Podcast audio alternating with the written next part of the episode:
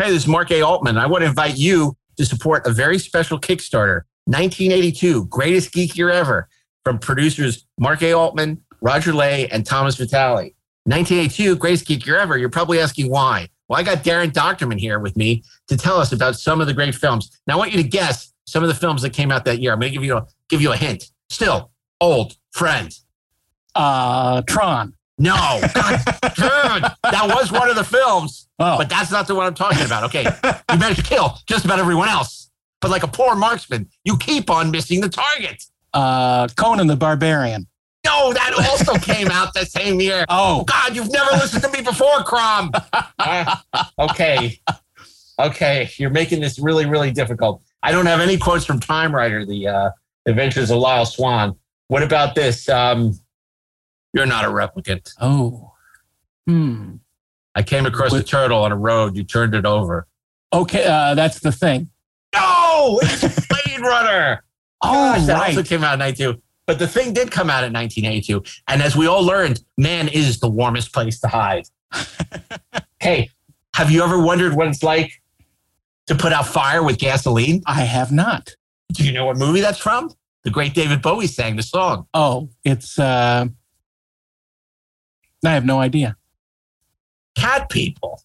Oh, Cat People, right? Cat People, Paul Schrader's remake of Cat People, With 1982. Nastassja Kinski. Exactly. And and and John Heard and Malcolm McDowell, who fans of this podcast may know played Sauron. Sauron. You mean Sauron? Yeah, that's who I mean. He played Sauron, the Lord of the okay, Rings. let me okay, you, you you know, okay, let me let me let me try a few more because you're not doing very good at this. Okay. This house has many hearts. Oh, that's uh, that has to be Star Trek too. No, Poltergeist. God, I thought you were a Trek expert. Well, I There's no am. line like that in Star Trek II, The Wrath of Khan. I I'm pretty sure there is. It's it's when the it's when Saavik comes out of the uh, turbo lift and says, "This house is clean." Okay, I got I got one last one because I don't I don't have anything from the Atomic Cafe or, or missing Oh, I have something or- from the Atomic Cafe. Duck and Yeah. cover. Duck and Cover. That's true. Very good. That also came out in 1982. And I'm going to give you one last thing. Okay. Okay. Silver Shamrock. Silver Shamrock. Oh, uh, E.T. the extraterrestrial. Oh, it's Halloween 3 Season of the Witch. Oh my God. Gertie you could do better at this than you can. This No. is terrible. I This is Mark, I'm, I'm pulling your leg. I, I knew all of these. I just wanted to have a little bit of fun because all of these movies came out in 1982, the greatest geek year ever. Indeed, they did. And if you want to learn all that is learnable, know all that is knowable 1982, and have a great time doing it, check out our documentary on Kickstarter starting June 4th, the anniversary of Star Trek II and Poltergeist release, through the end of June, and support this Kickstarter. I hope you'll join me in making this really special documentary. I fell in love with the movies in 1982. I want to celebrate it, and I hope you'll help us do that by supporting 1982 Greatest Geek Year Ever with an exclusive logo from Mike Okuda. If you're a fan of the 430 movie, you'll love Best Movies Never Made, hosted by myself, Josh Miller, and Steven Scarlatta, where we explore some of the greatest movies never made, like E.T. 2, Jonny Quest, Beetlejuice Goes Hawaiian. and Halloween 3D. New episodes available every other Monday, wherever you listen to podcasts. Hey, this is Mark A. Altman of the 430 Movie. I'm here with, Steve Melching, Daren Dochterman. Ashley Miller. you know, and if you want to know what Ashley's pick out of the box is, you owe it to yourself to watch the 430 movie live. You should see the expressions. The Live only on way tape. to understand the kinds of faces we're making when Ashley does Wednesday is Right. to watch us on Electric Now. It's one thing to hear us, but you can't see the expressions on our face. You can't hear disbelief. Coming Right. soon, our new podcast, Ashley Does Wednesday. Ash Wednesday. Ash Wednesday. It's Wednesday.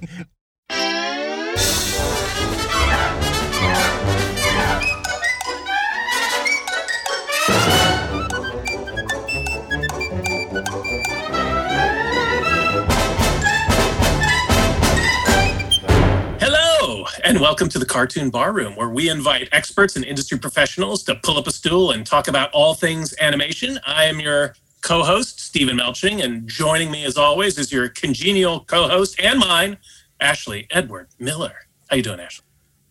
I'm great, man. Let me let me just tell you about my life. Um, I am I am packing up all of my stuff. I'm packing up all of my nerd stuff, and I'm starting to realize how much nerd stuff I've got. Right, like It's, things it's amazing how that stuff can compress and find a place to live in a house for years, and you forget that it's there. Totally. And then one day you turn around and boom, there it is, right? Like, and I just, you know, I, I took my my 11 year old out for a for a walk down to the local comic book store because we needed to get like long boxes and all this other crap. And I was I found myself explaining to him like how I was a wheeler and dealer when I was his age, like how I funded my comic book habit by like by getting a bunch of orders from all of my friends so I could order wholesale off of Diamond and then use the profit to pay for my comics. Wow, Yeah. I am impressed. Thank you. And here I was trying to like mow lawns. Never occurred to to to go anything. wholesale. Like, I'll just I'll just order wholesale and and uh, fund my collection from the profits. Hey, what, if- what if we just, you know, wheeled and dealed when we were 12 years old? It was like, it was uh, probably the strangest, you're a disappointment to me, son speech like I, I think anybody's ever given. right? Why aren't you ripping off your friends, dude? What are you thinking? You don't Um, That's some Tom Sawyer level shit right there. Damn right it is. You know, okay, so uh, we're not here to talk about my comic book collection um, or my business acumen. Um, we're here to talk about freaking cartoons uh, that we love and the people who make them. Um, and our guest tonight has done a lot of stuff. It's amazing, Steve. The the people that you know, like the sheer breadth of the experiences that they've had and the things that they work on. Um, you know, uh, our guest uh, tonight is Nicole Dubuc, who has worked on multiple Star Wars shows. She worked on Rebels. She worked on Forces of Destiny.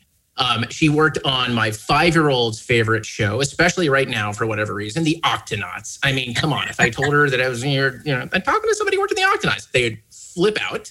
Um, the Rocketeer, right, which is awesome, uh, and Pacific Rim, the Black. I mean, and not to be forgotten, My Little Pony, Friendship My is Little Magic. Pony. Yes. Right? Come on. My Little Pony. There are bronies everywhere. That's going to like, that is so going to spike our downloads, right? I think that's what we need to lead with. Friendship Well, that is magic. and, that and like Justice League, like Yeah. Justice League to this day has hardcore fans. It was a great show, uh, and of course, multiple Transformer shows. I mean, our Yeah. guest Nicole has got an incredible resume, and and before that, she was an actor, and we may talk about that a little bit. And so, Nicole, welcome to the Cartoon Bar Room. Thank you. Thank you so much. I was going to say maybe we could sing like a little creature report later for the Octonauts fans out there. Um, uh, something I still do, make up random creature They're the reports. Octonaut I welcome voices. Octonauts. But thanks for having me on. It's great to talk to you guys. And, Right yeah. on. So uh, the question, as always, is what are you drinking? Okay. What are you having? What are you having tonight? Uh, today I am having a Pinot Noir. Can you see it? From the Willamette Yes. Valley. Um, and I enjoy From the it. what valley? From the Willamette Valley. Oh, Willamette. I always say it wrong. Willamette. It either rhymes with damn it or vomit.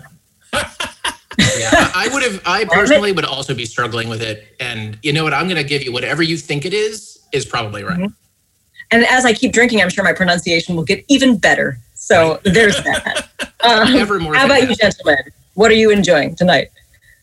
Well, I'm having my my usual uh, my Grey Goose Martini, uh, very dry, dirty like someone's grandpa, uh, and uh, you know it, it gets me through the night, sometimes through the week or the month or COVID nineteen. Steve, how are you doing? I am doing good, and I am I am having the last of my Johnnie Walker Blue. Uh, Oh, that you're- bottle is now a dead soldier, but I'm I'm drinking the Johnnie Walker Blue Dang. in this beautiful crystal Arnolfo, uh, uh, Arnolfo di Cambrio Blade Runner glass That's fantastic. So it's That- going out in style. I like that it. that Nicole got for me for Christmas, and I've always wanted one of these glasses. I'm going to enjoy this uh, this this immensely great scotch in this fine crystal glass. I, I'm afraid I won't have blood artfully dripping from my my mouth into the into the glass. Uh, I mean, we'll see how the evening goes. Okay. Yeah. So- oh, that's So- great. cheers. Cheers. Clinky, clinky. Yes. Ah, yes. Mm, ooh, that's good scotch. That's good bass. Sorry, I just Saturday Night Live flashback. The Bassomatic, And bass up at it. I haven't thought about that in forever. right? Haven't needed to take apart any bass. But uh, yeah. Oh, Dan Aykroyd. So we're here to talk about cartoons. Uh, Nicole, what what were some of the shows that you liked watching as a child? I assume you liked watching cartoons as a kid. What were some of your favorites? Um, I'm really excited we're talking about this I feel like you and I have not had this conversation and we've had many have. of these nerd conversations. So this is exciting. Um, I had a few like very specific shows that were mine. The Real Ghostbusters was Mhm. one of Yeah. my shows, and I loved it. And I Yes. dressed up as Egon for Halloween one year, and my dad had to build a proton pack. It was a whole Oh, thing. nice. Um, and then Thundercats, also really big in the rotation for me uh, growing up. Before that, He Man, I think a little bit, but not to the same extent as Thundercats. Right. Mhm. And then, you know, aging up into the Disney afternoon after that, and uh, of course, Gargoyles. And then, uh, yeah, maybe into the Tick, and then into the Batman Superman adventures. So basically, I never stopped watching cartoons, Sure. is what I'm trying to say. Yeah. Glide path through nerddom. Yep. Exactly. So that's kind of my journey and the way it wins. Um, how about you guys? Oh, I mean, I was a Star Blazers guy, like through and through. Star Blazers, Voltron. Mm-hmm. Um, I loved like the filmation. Was it Filmations? Flash Gordon.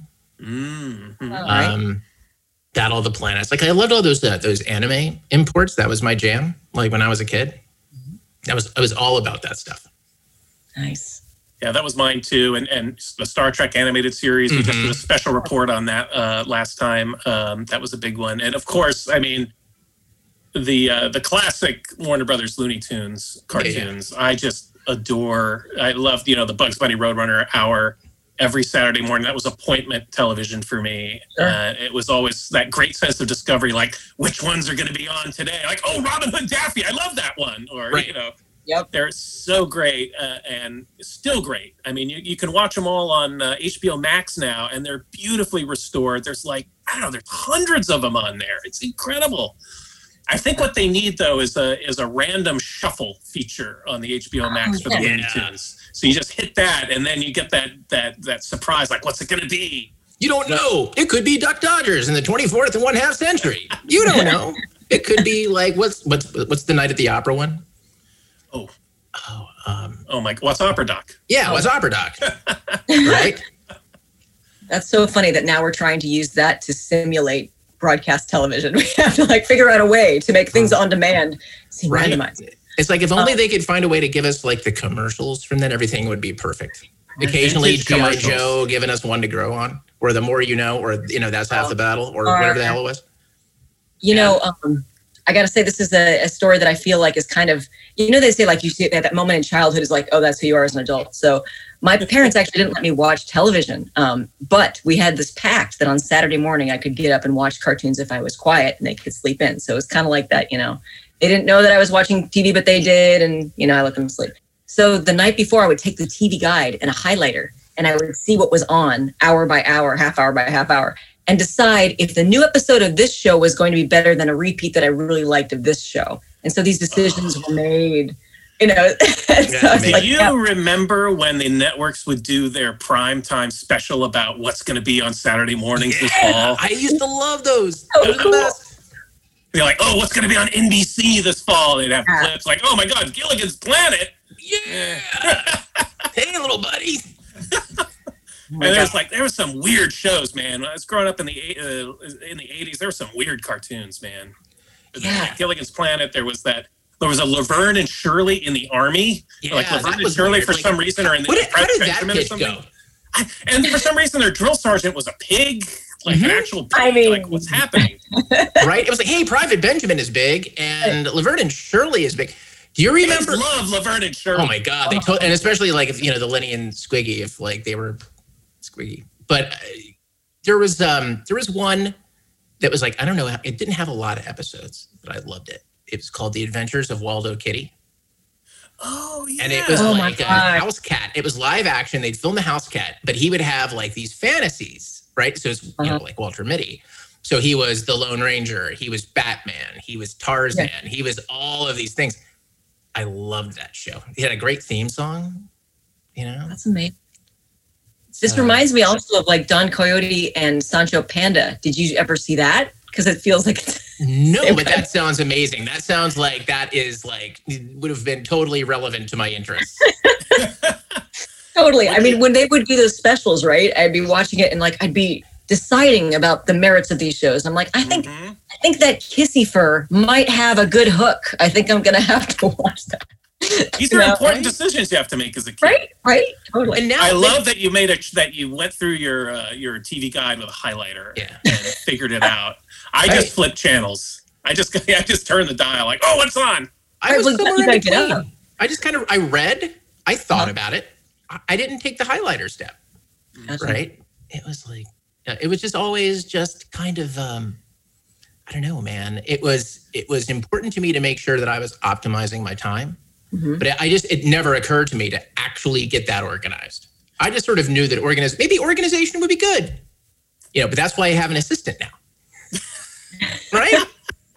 Well, it, the networks would help you out too because they do those full page ads in the TV guide and like have little graphics and lay out their whole morning lineup so you could mm-hmm. kind of compare and mm-hmm. contrast. Exactly. Cross reference to like the little blurb about it. Totally. And and now that doesn't happen. Now it's like my kids are you know, they they they binge everything. So if they are and it was this happened today, uh binging the Octonauts. It's mm-hmm. Daddy, Daddy, can you please turn on the Octonauts? Daddy, Daddy, can you please turn on the Octonauts exactly where we left off? Daddy, Daddy, are you turning it on? Daddy, is this exactly where we left off? And I'm like, look, you little prick. Netflix remembers, okay? You you're so spoiled. When I was your age, I didn't know what Octonauts I was getting. I got like one episode a week, maybe, mm-hmm. unless it was in syndication. Then I would get one episode a day. And you're sitting here like, exactly where I left off. Okay. It's like, I- I just sometimes wonder if they value it Right. in the same way. Yeah, it's it's a, it's different. Like if you were five minutes late getting your butt in front of the TV set, you didn't see those five minutes. They were gone. Like Forever, maybe sometime. sometime in the future you would Mhm. see those five minutes, Mhm. but maybe not. You might never see it. That's right. You could know HBO Yeah. Max was coming. so Forget continuity, man. I mean, like, you know, you have episodes out of order. I don't know what's happening, but That's right. You yeah, know, I didn't other understand the that Smurf arc at all, you know? Come on. it's like the big fight with Gargamel at the end of the season. I just was like, I didn't know where that came from. How they set that up, totally unmotivated. Um, right? Oh. Uh, I mean, oh, look, uh, there's a, a, a there's a little part of us that kind of found ourselves in this business doing this thing because when we were those kids watching those shows, busting out the highlighters or not, turning the channel randomly, or just thinking about it and you know wishing you had an assistant. You know, there was something that stuck with us. There was like there is some job we got that was like, yeah, this is it. Like this is the shit, right? This is this is the thing that I wanted to do. I'm here. I've arrived. I'm on top of the hill. So Nicole, for you, like, what was that? What was that moment? What was that show, right? Where you're like, yeah, like 12 year old me is down. 12 year old me is like high five yeah. over me. That is so interesting. Um, you mean as far as like, what was the show where I knew I was going to do this writing thing for life? Or- I mean, like the thing that would have most excited you as a kid, where you're like, oh, yeah, like now I'm saying like, you're doing this. Holy cow. yeah. Oh man. Okay. I think Rebels is pretty amazing like that. I mean, that's just that whole experience was just Mhm. insane. I want to go back and be like, young Nicole, you have a future. Let me tell you. Um, Mhm.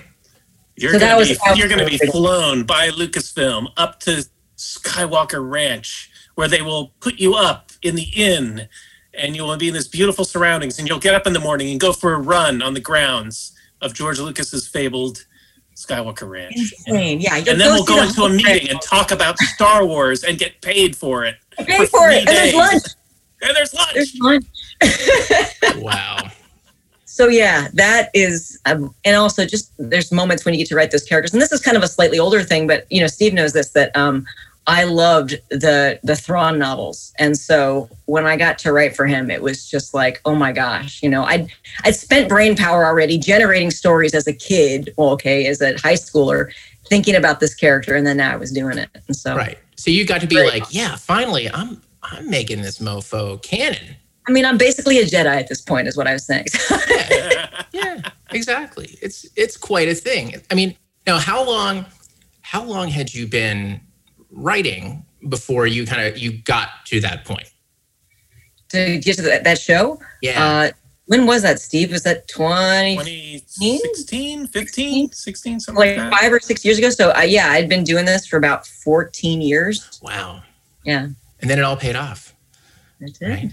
I did. I mean, you know how it is. Like every show that you work on is special in its own way, but Mhm. there is a certain like mm, flair in your heart, I guess, when you get to go revisit that special stuff from your childhood.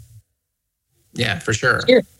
How about you? Um, I don't know, man. Uh, I think uh, I think for me it was working on uh, the Sarah Connor Chronicles. I was working on Terminator, even though like I didn't. You know what? I did see the Terminator when I was a kid. I wasn't supposed to see the Terminator when I was a kid, but I did see it. There was a big killer robot. I was down. I didn't understand the whole Linda Hamilton, Michael Biehn thing. It's whatever. But big killer robot, totally got that. Totally got that. That was me. Um, I don't know, man. Uh, it's a it's a wacky, weird business, and I think anim- animation writing, like in particular, is kind of an interesting business. It was one that you know, I mean, I just sort of mentioned working on on Sarah Connor. Okay, so that's a 22 episode order, and you're producing it over you know a year, and that's your life. That's what you do. But you know, you look at the difference between the IMDb page of you know somebody who works in live action and somebody who works in animation, and you guys, right? Like, and I shouldn't say you guys. I guess it's us, right? But when you're like, when animation is your jam, like when it's your thing, right? And you're not just some dilettante a hole like me. Um, you know, it like you do a lot of wandering between shows, right? I mean, that that it seems like that has to be hard to try to keep the voices of all those different shows kind of present in your head and be writing all those different shows perhaps at the same time, right? Because you guys would do like multiple shows a year, right? Yeah, sometimes. And uh, it can be hard. I think like as you get older, it becomes, you know, every time you take in new mythos in your brain, it gets harder because you got to push out some old stuff. So yeah. How about you, Steve? Like, how's that for you? Oh gosh, yeah, for sure. I mean, you know, animation just doesn't, you know, it just doesn't pay the same as live action. So you're always hustling a little more, I think, um, and and just out of necessity, you're you're often forced to juggle two or even three shows at the same time as as a freelance writer. Uh, if you're if you're lucky enough to get onto you know a staff or a producing position, then you can focus more on one show. But but even then, you know, there have been times when I've had a I had a good job, and then some other show comes in, and it's just too cool to say no to. Like, oh, I really want to do that. Yeah, I could squeeze it in. Mm-hmm. Yeah. I It might be hard, but it's worth it. Yeah. Yep. So, Nicole, you started in the entertainment business in a different capacity. You started as an actor. Did when I was three years old. oh my Started- God. Yeah. So uh, doing commercials and voiceovers. And then uh, I ended up getting a role on a show called Our House with Wilford Brimley and Chad Allen and Shannen Doherty. Um, and I was on that for a couple of years. Um, it's really interesting. I don't. It's, it's it's. I think it was airing in '86 through '88. Okay. Um, and it's it's a strange show. It's an hour long drama, family drama. But it got to the point in the last uh, season where we ended up going on a trip to Hawaii, and there were drug smugglers. And so, I mean, I guess I'm not sure if it was like let's reinvent the show, or if it was like we just want a trip to Hawaii or jump in the shark. I don't know, but it was awesome uh, to shoot. And then um, after that, I ended up on a show called Major Dad for four seasons. I remember Major Dad very well. Yeah, In yeah. fact, I think So, I remember uh, Our House. I mean, I mean, come on, it's Wilford Brimley. How do you forget Wilford Brimley? Come on, exactly. And um, for me, it was really cool with Wilford because he kind of became like my adopted grandfather. He was just Wow. such a sweet man. He gave me my first puppy. I mean, he was just Oh. a really great guy to work with. So And we just lost him this last year, didn't we? Oh. did, yeah.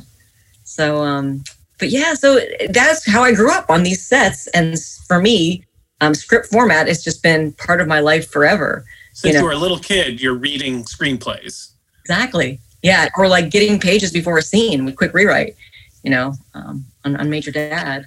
So I did that until I was 14. And then I decided, you know what, I just want to be a normal kid for a while and So you finished up. You took off your high school years to be a normal kid, normal Yep. high school kid. Mhm. And then and then you went to you went to university. I did. I went uh, back east. I went to Yale and Mm-hmm. uh, studied to be a pre med. Pre med. So this is fascinating. So you you loved cartoons growing up. Yeah. You did commercials and and TV shows as an actor, I did. and then you decide I'm going to take some time off. And and during that time, did you just decide like I want to be a? Did you always want to be a doctor, or was this? Yeah, I, it's something I've always like thought about. You know, doctor, veterinarian, um, and so when I pick fiction nowadays, if a character is a doctor, like time traveling doctor, I'm like, I'm so there. Um, I don't know if there are any time traveling doctors. And, like, how many? Like fourteen? I don't know. Anyway, but uh, yeah. So uh, for for me, I just I also loved school. You know, so I loved biology, and it was fascinating to me, and uh, I loved English, and you know, so I, my parents were like, "Well, you're not going to film school," because I I really enjoyed making my own movies too uh, for fun with my friends. I'd wrangle them, you know, and use the big old heavy camera. Oh, the big VHS camcorder. Yep, that's the one exactly. And like have another battery charging because it lasted like 20 minutes battery life or something. So, uh, so yeah, I really was into that. But my parents were like, "You're gonna get your BA or BS first, and then you can go to masters in film if you want." Okay, Oh, so okay. That's why I was like, "All right, well, I'm doing the biology thing. I'm doing pre med," and then, um, you know, I was uh, doing a lab, and I had we had to artificially inseminate mice. That's what we had to do for Repro Wow. Lab. Yeah, the alternative. Yeah, right. So my mouse died on the operating table. Oh And my God. Yeah, oh, yeah. no. because That's we so had you know cut it open and we'd inject it and sew it back up. And it was like that scene in 101 Dalmatians when they think the puppy's dead, like they rubbed it and it came back to life and then it died again. And I was just so traumatized at that point. I'm like, that's it. I can't do this on people. If I am this upset about a mouse, I can't do this on people. And so, you know, at that point, I had been doing super well in all my English classes.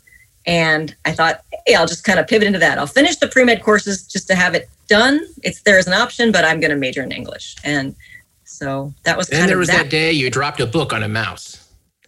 exactly. And then, so traumatized was I. No, um, but uh, yeah, so life is weird, is I guess the moral of that story. Uh, how you get places. So Right.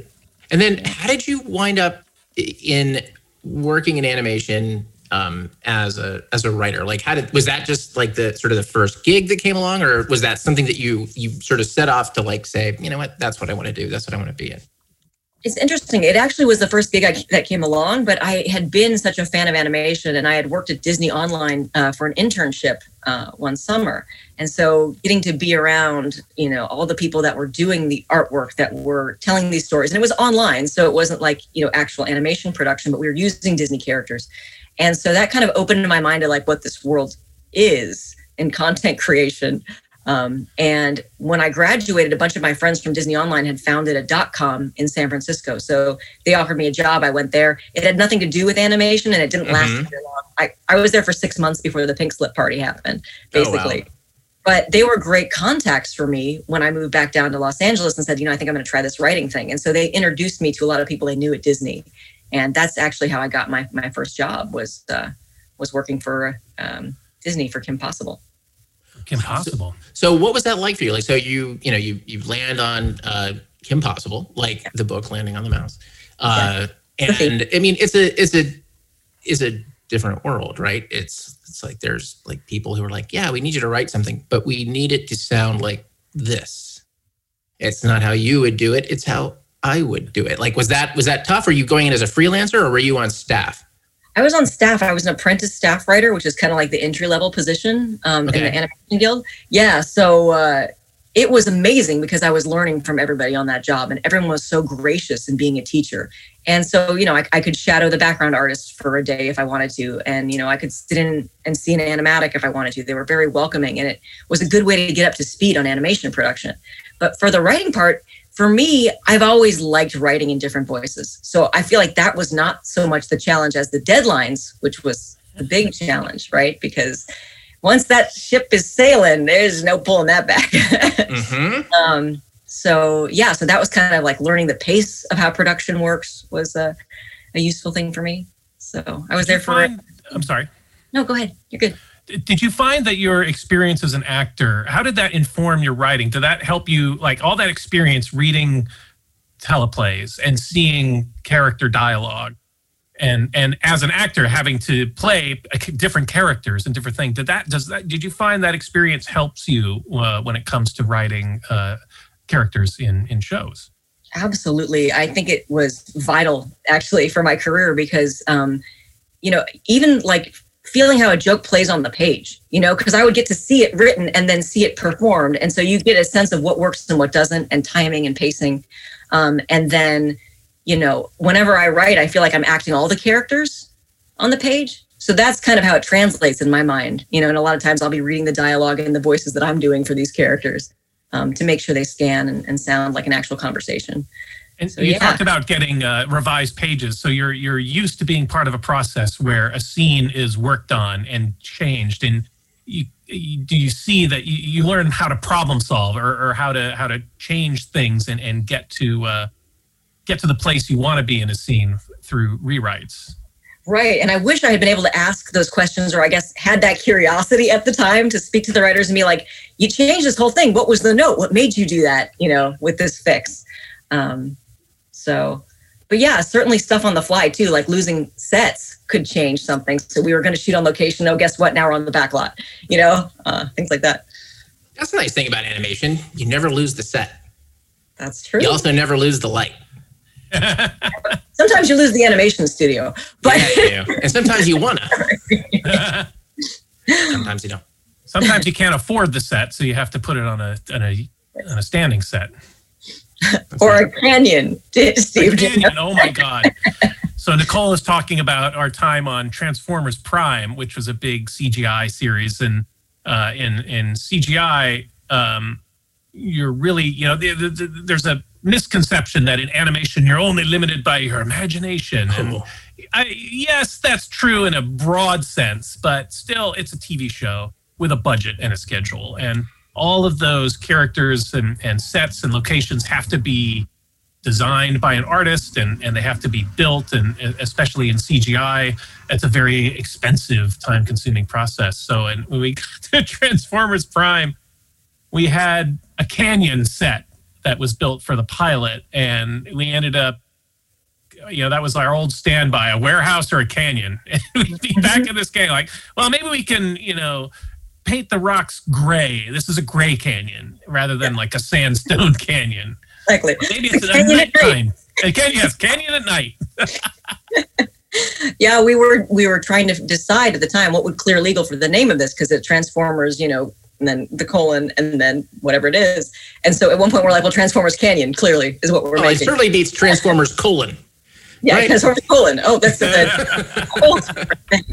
Autobots. Uh, yeah. always I mean, keep your apt clean sorry go ahead what no, it just it's like it seems like that the canyon thing is a thing, right? Because uh, you know we had I think we were talking about this Steve and Henry Gilroy Gilroy was on. And we were talking about Clone Wars in that first episode of Clone Wars, and you basically had a canyon. Like, is that just a thing now? Like in animation with like with CG, it's like you know what, guys, canyon. Is that the is that the Oh. go to set? And Nicole can speak to this too. I'm sure the canyons are are are cheap, relatively speaking. It's I think it's easier to sculpt and and texture rocks than like a natural landscape with grass and and trees that might be blowing in the wind and stuff. And and it also allows you to to obscure the background so you're maybe you don't have to have as many backgrounds you don't have to go as deep and you can obs- obscure things uh, nicole what do you think yeah no i think that's great and then also canyons are usually remote places so you don't have to have a bunch of extras that you have to populate the scene with So yeah, They're very versatile. Canyons, very versatile. That's why Wiley Coyote was always chasing the Roadrunner through one. see, You can recycle all those backgrounds, all those BGs. That's mm-hmm. right. It's all about cost. it's all about cost.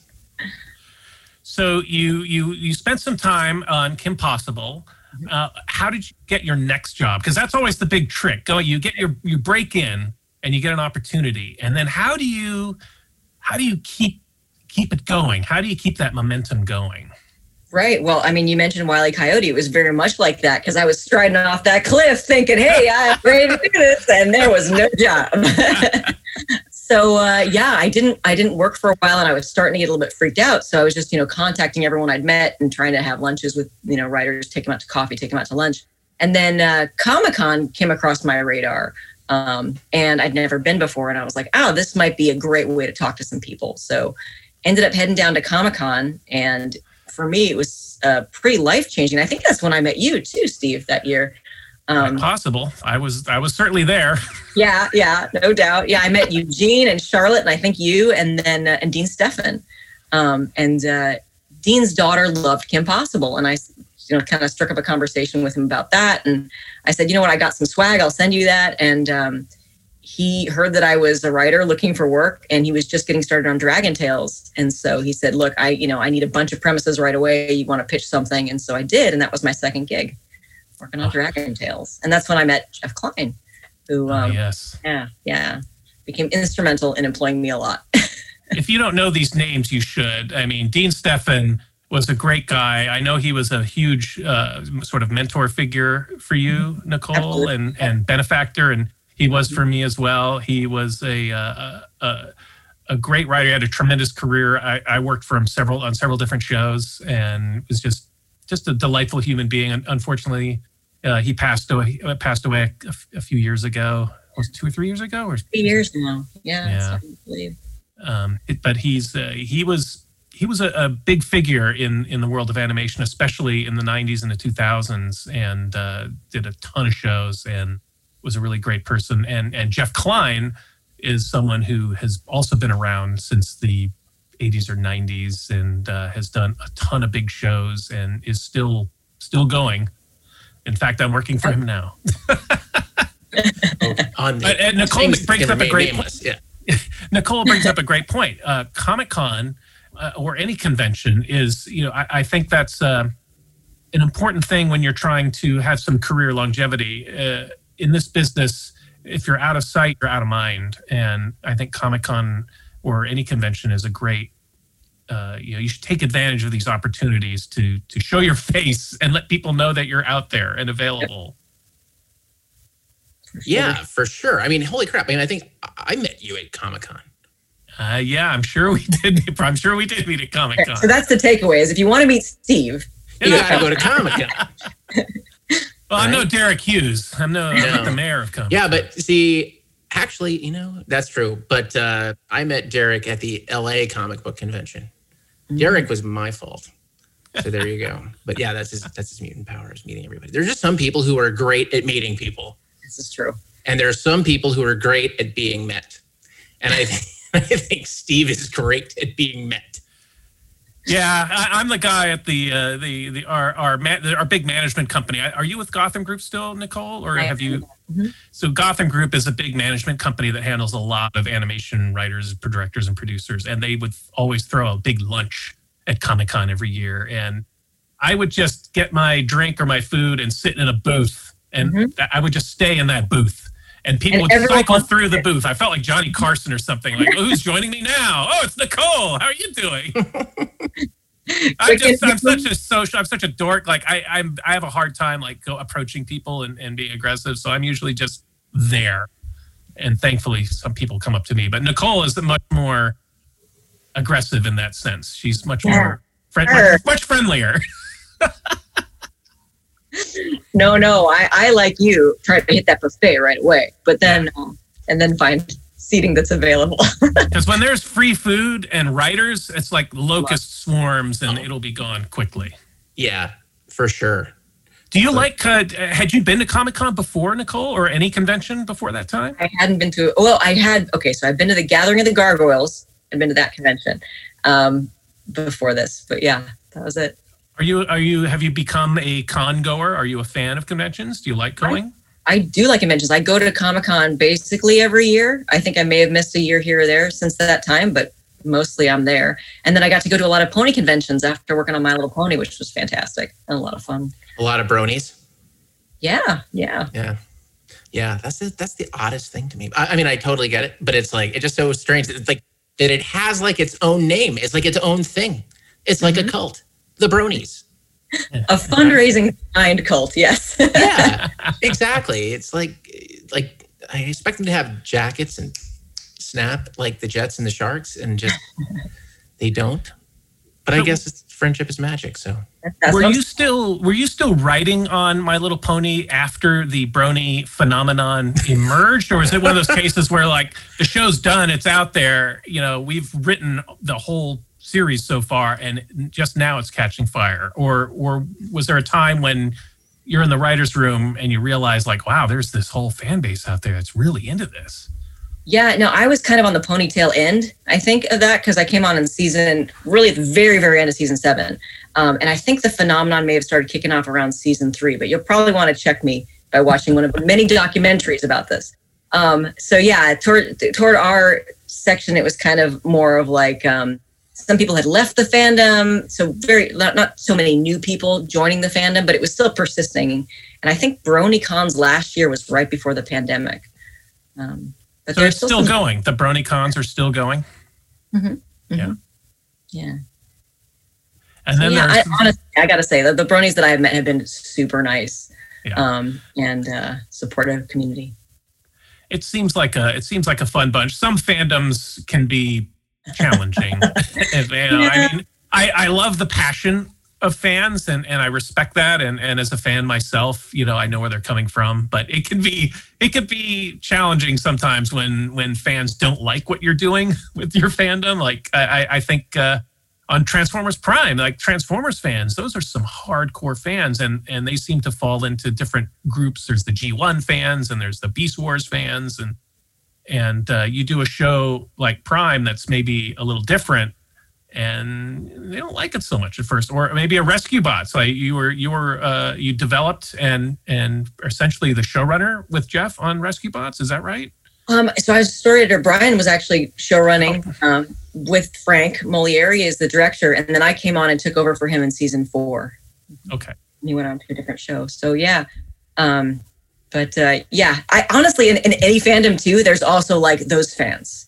You know, there can be like a totally mellow fandom, but there's always a few people that are going to let you know on Twitter that they that character would not say that, and you shouldn't have done that. And you want to be like, it was a network note, okay?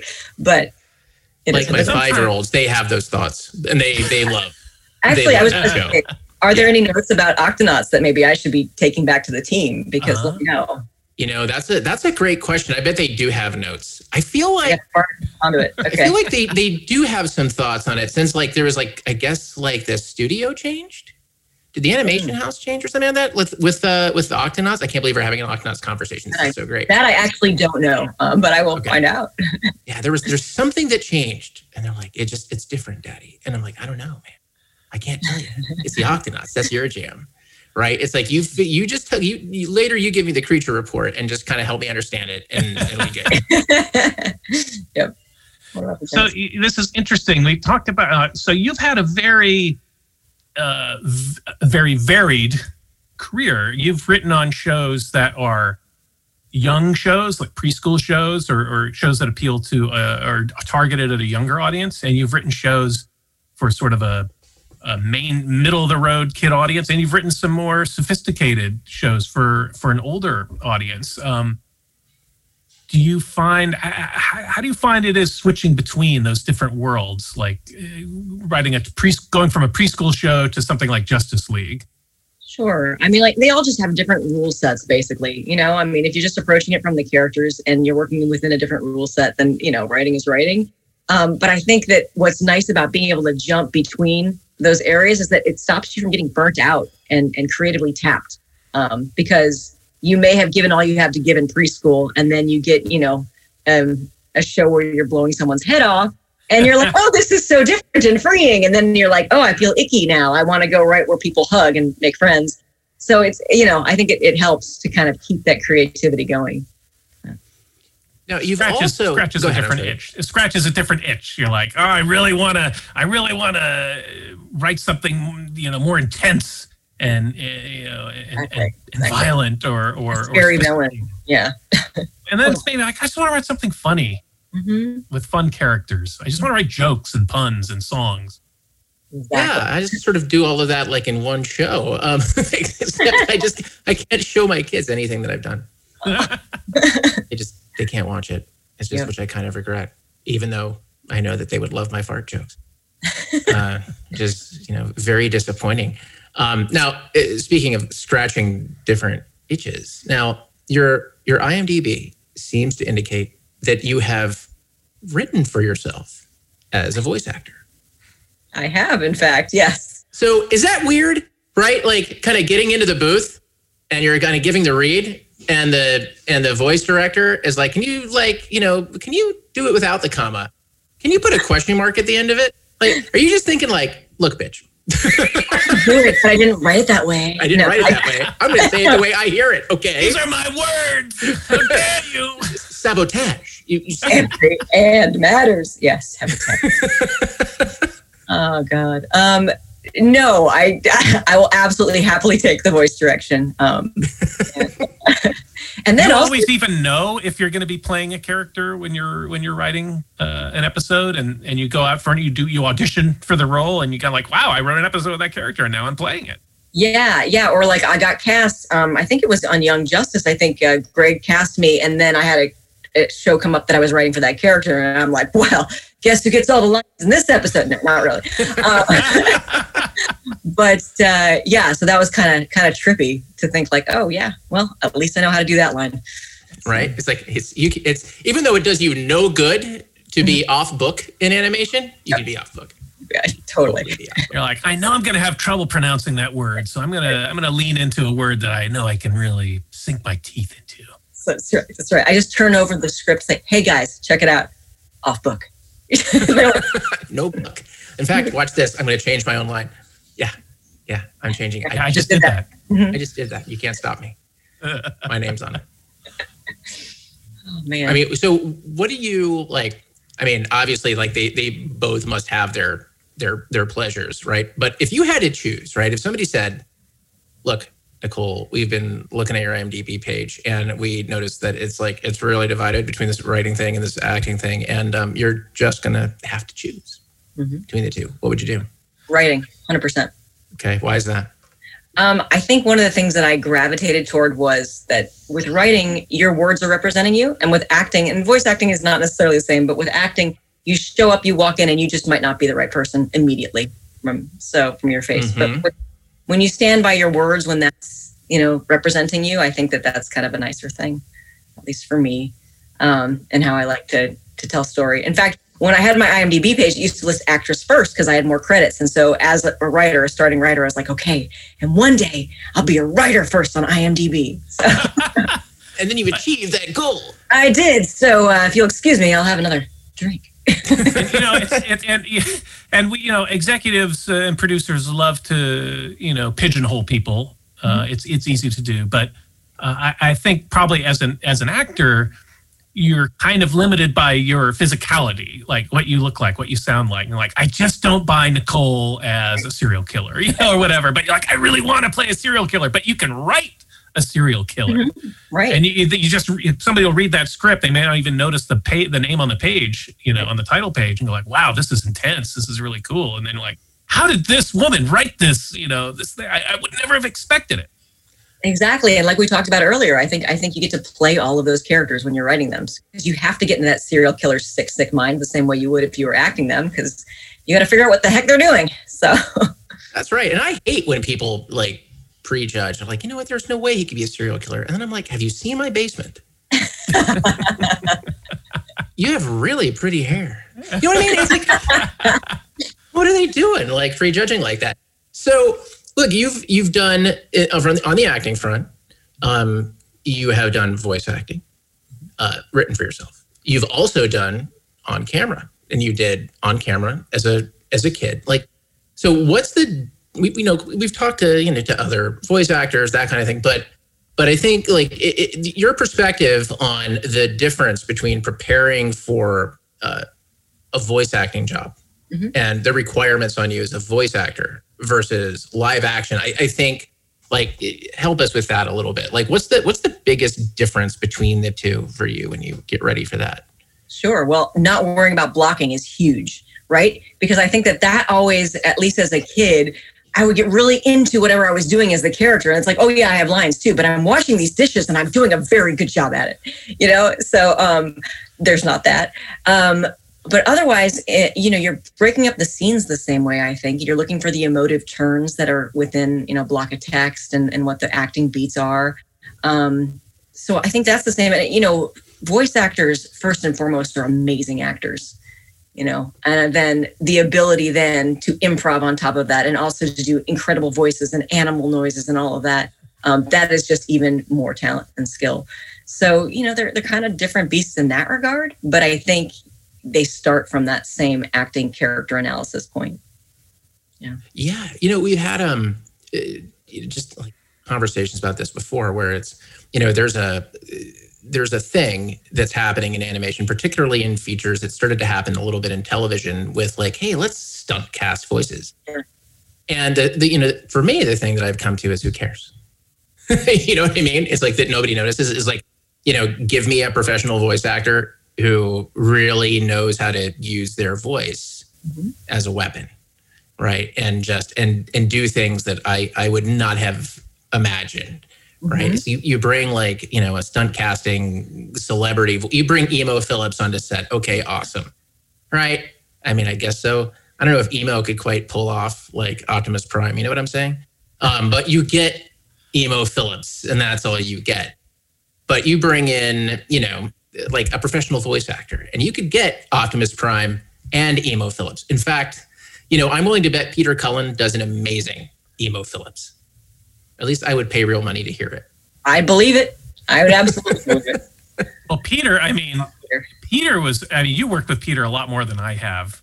Um, why don't you talk about that? He is such a legendary figure, and his, he's one of those guys where you like the voices that come out of him. You, it's just so unexpected. Why don't you, can you talk a little bit about working with Peter? Sure, absolutely. So, um, first of all, I love Peter Cullen, and he's amazing. Um, and the first time I worked with him was actually not on Transformers, but on My Friends Tigger and Pooh, because he plays Eeyore.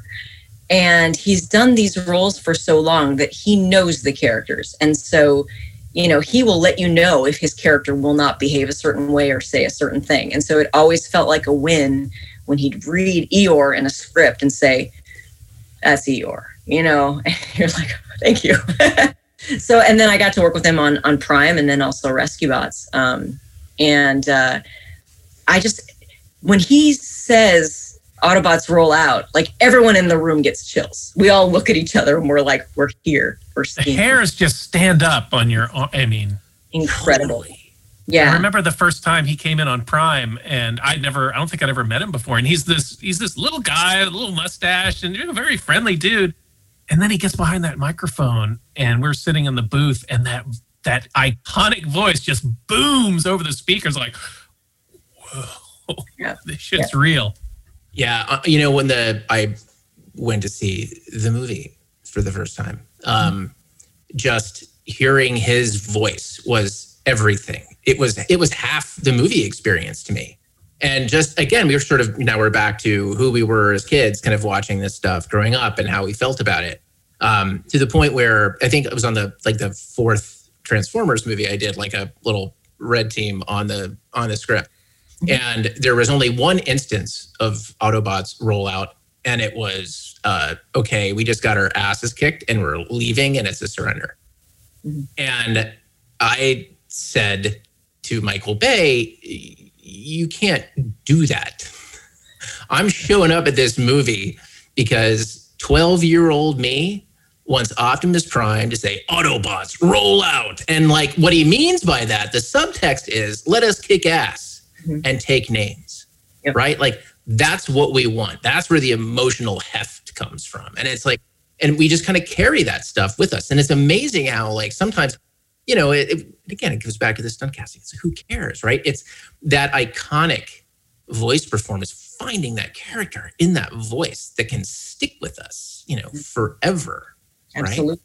Right. And I mean, you've heard the story, right, of who he's based the voice on, um, of his brother who was in the military, you know. And I think I, I think the quote that his brother said to him when he was auditioning for this was, um, "Be strong enough to be gentle," and I that has stuck with me in this. Mm. And it's every time he does that, Optimus is an homage to his brother, Wow. and I, I think that's really really cool. That's amazing. I had never heard that before. I'd never heard that before. That's awesome. Yeah. Well, and, and speaking of Peter, like Peter was someone who, you know, I grew up watching the G1 Transformers uh, after school and when I was in high school. And then years later, I'm writing for another Transformer show, and there he is in the booth, like reading my my dialogue and and performing this character again. Have you had experiences like that with um, writing for shows or or characters or actors that you grew up loving, and suddenly they're there and you're collaborating with them uh, on a show? I mean, Peter Cullen was definitely one of those. Working with Frank Welker, the same, you know, same kind of experience. Um, you know, I'm trying to think off the top of my head. Well, Maurice LaMarche, holy cow. Oh my God. yeah, getting to work with him for the first time. I think I met him first at an event and I was just like, you're you're so cool. I'm a writer. Hi. And then we've collaborated on a lot of shows since. Um, but I probably could still greet him that way because uh, you have so much respect for what he's done. How about you guys? Like, what was your moment of like, I can't believe I'm working with this person? Mm. Um, let's see. Uh, Steve, go ahead. Go ahead. Oh, gosh. I mean, I, I- I've been so lucky to have worked on, well, early in my career, I, I wasn't invited to, to voice sessions. Like uh, I started on the X Men animated series, and they recorded up in Canada. And so, of course, you know, I was just a freelancer, and I wasn't flying up to Canada to go to voice sessions. Um, so it was many years before I, I was invited uh, to attend uh, voice sessions, and you know, I, like I, I, a lot of those early shows were working for Jeff Kline and Duane Capizzi, and they have an, a really interesting casting sensibility, and, and they've brought in really fun actors. And I'm blanking on his name. Oh my gosh, there, there's a character actor who was in um, uh, the Blues Brothers, and he was in you know, oh gosh, what's his name? He he played the um, the the lead John singer, of the, the lead singer of the Good Old Boys uh, band. Um, oh, what's his name? He was in. Merle Haggard. Oh, this is killing me. But uh, he's a really distinctive character actor. He played a lot of villains uh, in movies, and he was in Men in Black, the series, and I got to work with him, and he he was great. And um, oh gosh, you know, uh, working with Jeffrey Combs, like you know, I grew up Yeah. loving Jeffrey Combs and his horror films, and then Jeff and Duane cast him in Transformers Prime, and and he's he's fantastic. And I know, Ashley, you've we've uh, you've worked with him as well, and and Nicole has, and um, Yeah, Jeff is it's awesome. fun. Yeah, Yeah, I mean, I think uh, for me, like one of the, you know, the rank had its privileges and like the the the silly, indulgent but awesome uh, choice that I awesome for me choice that I made like in uh, in Dota was I decided to just cast a whole group of dragons as these icons of horror. So I had this little Hellraiser reunion with Doug Bradley and Ashley Lawrence and Andy Robinson, and I had you know Robert Englund, and I had you know Cassandra Peterson, oh, Elvira, Mistress of the Dark, and I had Yeah, John yeah. Kassir, the Crypt Keeper, and it was just and having them all together in a room was bananas Yeah. and and they're all so good and so pro you know and they're all like classically trained and like they all like can just do all these things and it's just and they all kind of they already knew each other from Yeah. the convention circuit and stuff, so they already had a rapport. but had they met you at a convention steve i think that's No, the they question have not. I don't think so. no but i mean to me that was the thing that was i was like okay so this is pretty cool like this is this is kind of the best That's Well, and then so you've you've in, in your in more recent years have developed and produced uh, shows of your own. Like you know, uh, what was it like on something like The Rocketeer? And you're like, it would be so great to get Billy Campbell to to come on the show. I mean, were you able to like say like I've always wanted to work with this person, what's that experience like of being able to cast people and, and work with them that that you've admired?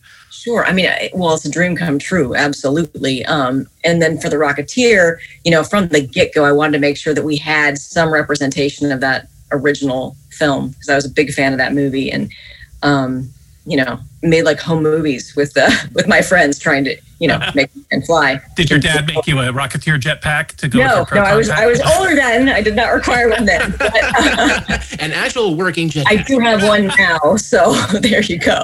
Um, but uh, but yeah, so you know, getting to do that, getting to write that dialogue, and then design the character to look like him, and hearing him voice that, that was also incredibly trippy.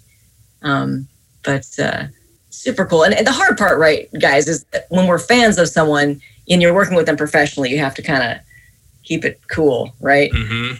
but our voice director Ginny McSwain knew that I was a huge fan of Billy Campbell and may have had a crush on him as a kid. So she made sure he knew that every single time we recorded. Of course. Your biggest fan is here. Like, oh god, that was fun. Weirdly an icebreaker. Mhm, mhm.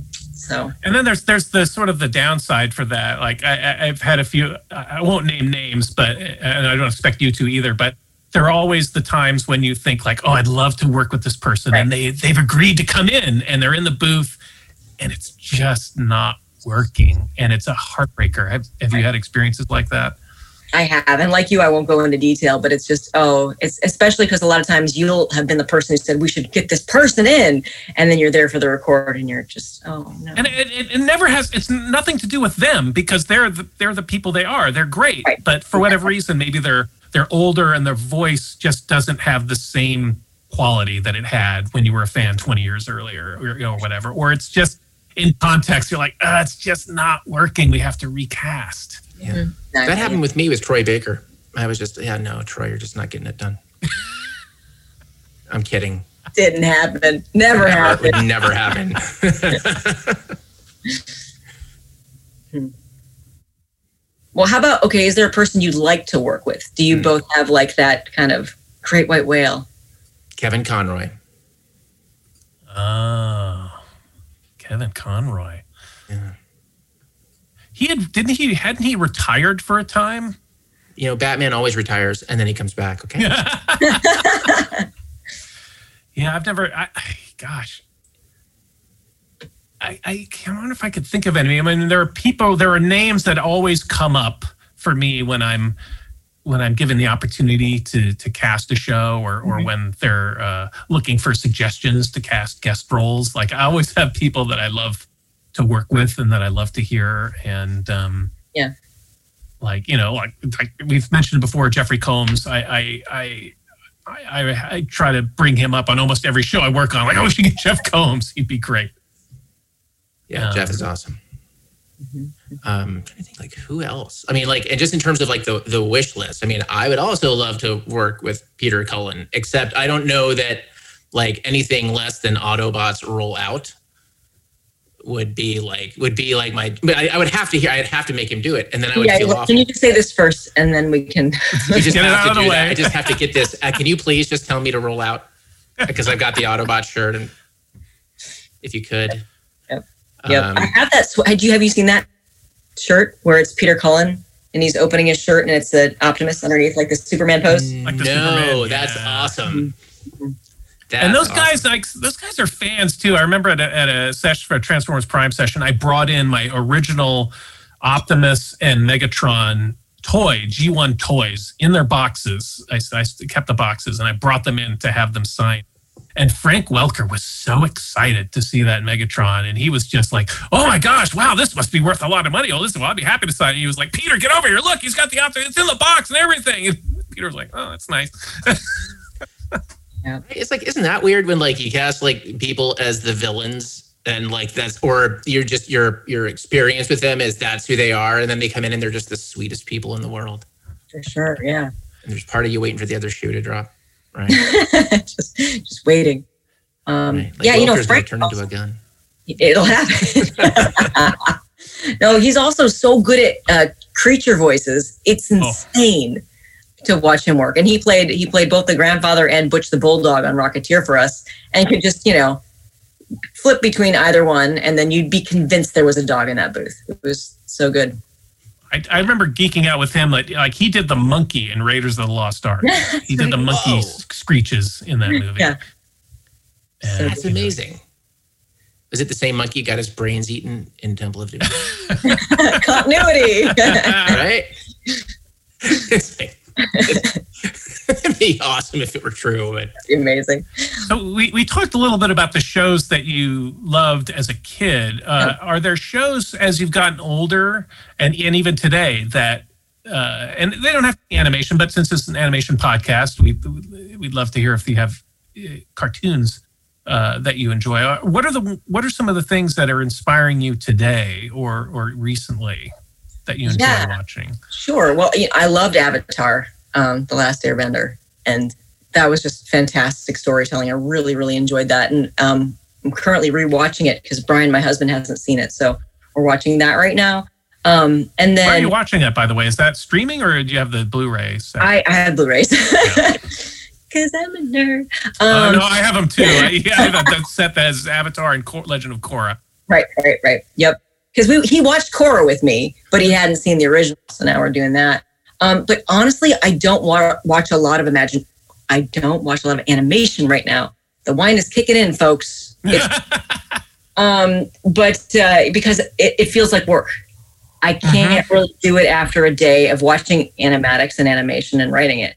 So um, I really trend when I'm on a show hardcore writing. Um, I tend to be on uh, watching reality shows. Top Chef is my jam after a day, you know, of writing because it's just okay. I watch these nice people compete, make good food, and be nice to each other. That's good. So yeah, I mean, is the is the issue that like you, know, you spend so much time kind of sitting there working on it that that when you start to watch it, all of a sudden you're giving it notes. That it's like, you know what, Paw Patrol? Like your sound is just so thin and empty. Like, mm-hmm. what's happening?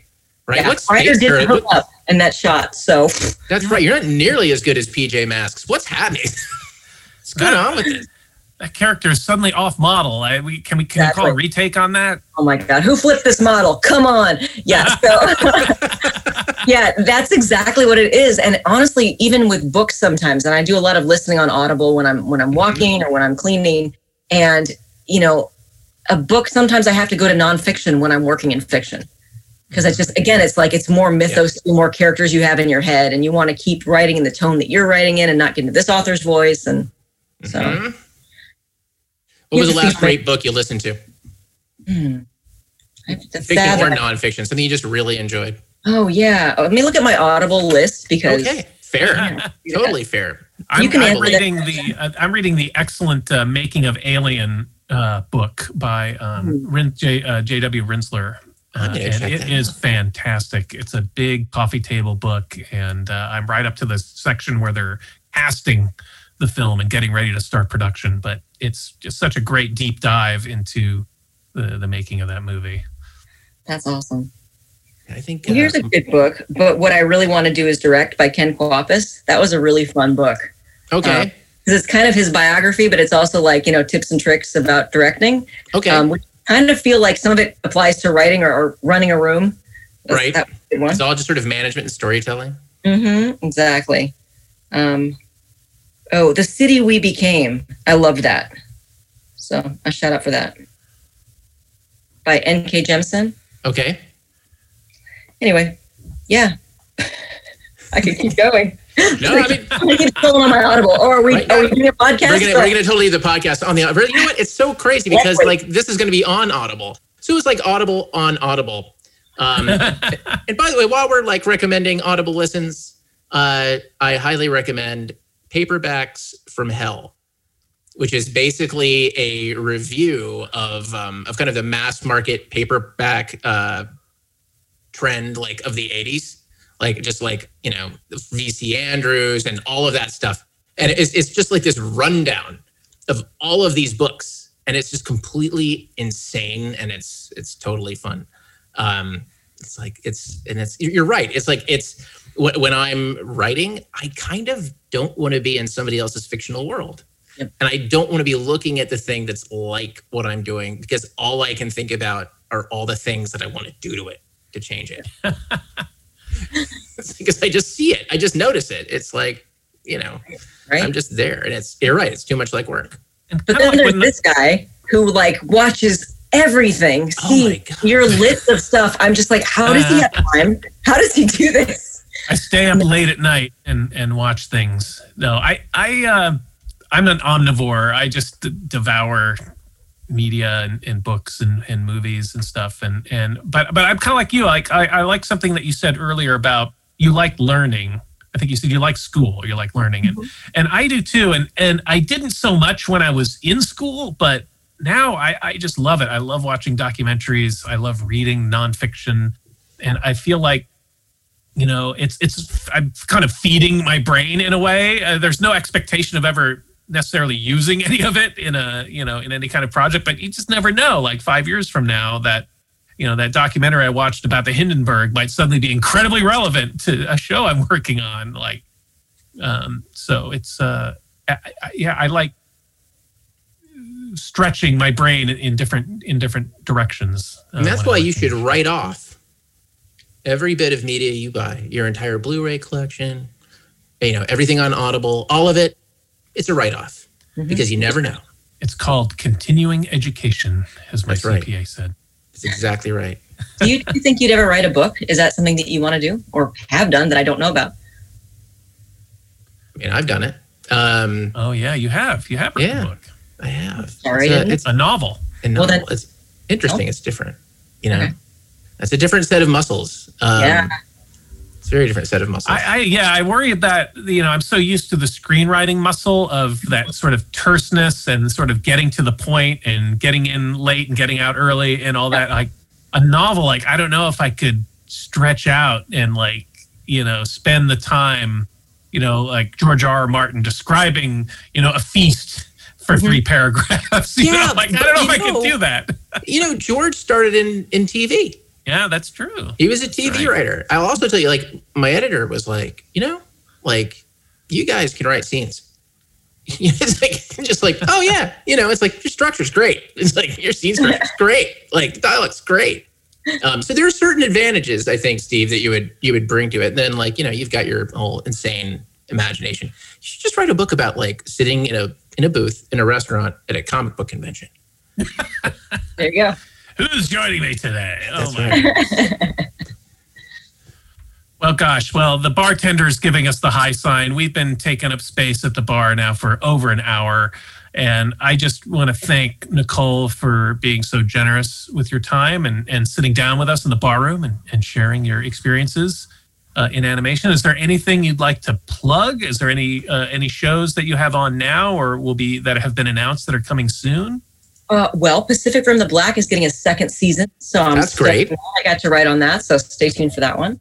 Um, and I'm currently working on a Transformers show at Nickelodeon, so Whoa. uh, maybe in a in a bit you'll get to see that. And that's all I can say about everything else right now.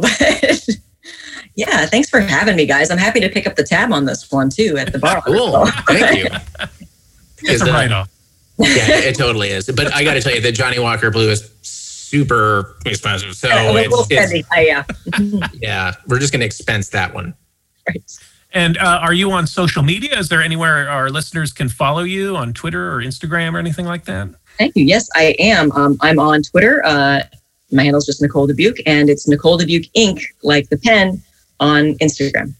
INK. All right. Inky. Well, thank you, Nicole, and, and thank you, Ashley, for Thank you, Steve.